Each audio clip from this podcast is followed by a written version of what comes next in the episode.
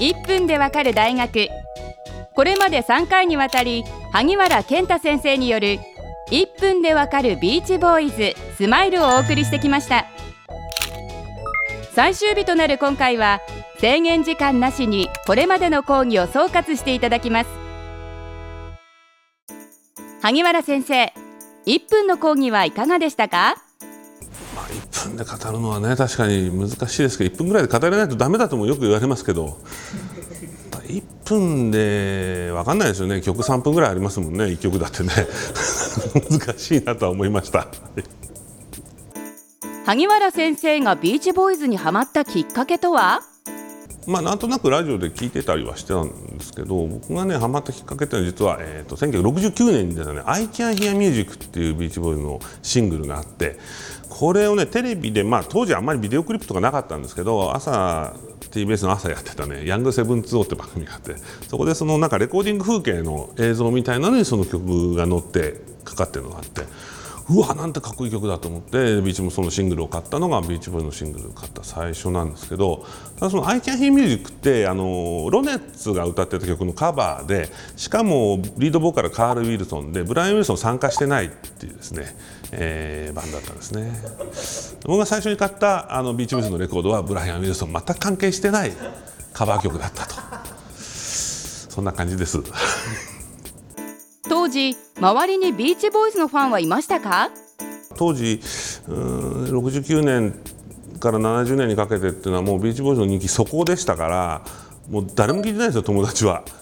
何それみたいなね、もうみんなもうレッド・ゼッペリンの世界行ってますからあのハードな方がかっこいいとかね曲が長い方がいいっていう中でですね非常にソフトでね2分半ぐらいの曲やってる人たちはですね舐められてました。えー、そんな頃ですね、えー、まあ、その中学生ぐらいだったんですけど中学から高校にかけてですね非常にその面では孤独な、えー、ビーチボーイズが好きな友達を探すこともできず俺ディープパープルギター弾けるぜなんて嘘つきながらですね。まあ 楽しい学園生活を装っていた。そんな青春でした。初心者におすすめのビーチボーイズのアルバムは？今あのでもビーチボーイズって言ったらペットサウンズっていうのは今もはや傑作アルバムとして真に定着しているところあると思うんで、えー、まあその辺から入るのもいいと思うんですがうん僕ねあの割とおすすめのアルバムは1970年に出たその「サンフラワー」っていうアルバムであのこれ本当に人気がそこの時のアルバムだったんで当時あんまり評価されてなかったんですけど実はブライアン・ウィルソンの曲だけじゃなくて他のメンバーもものすごくこうソングライターとして力をつけてた時期の作品なんで、えー、なんかそういうメンバー個々の個性みたいなものも感じ取ることができる素敵なアルバムなので。まあ、この辺も悪くないんじゃないかなとは思いますけどまあとりあえずベスト版でいいですよね。今回講義していただきましたビーチボーイズスマイルに関して最新の情報があるそうですね。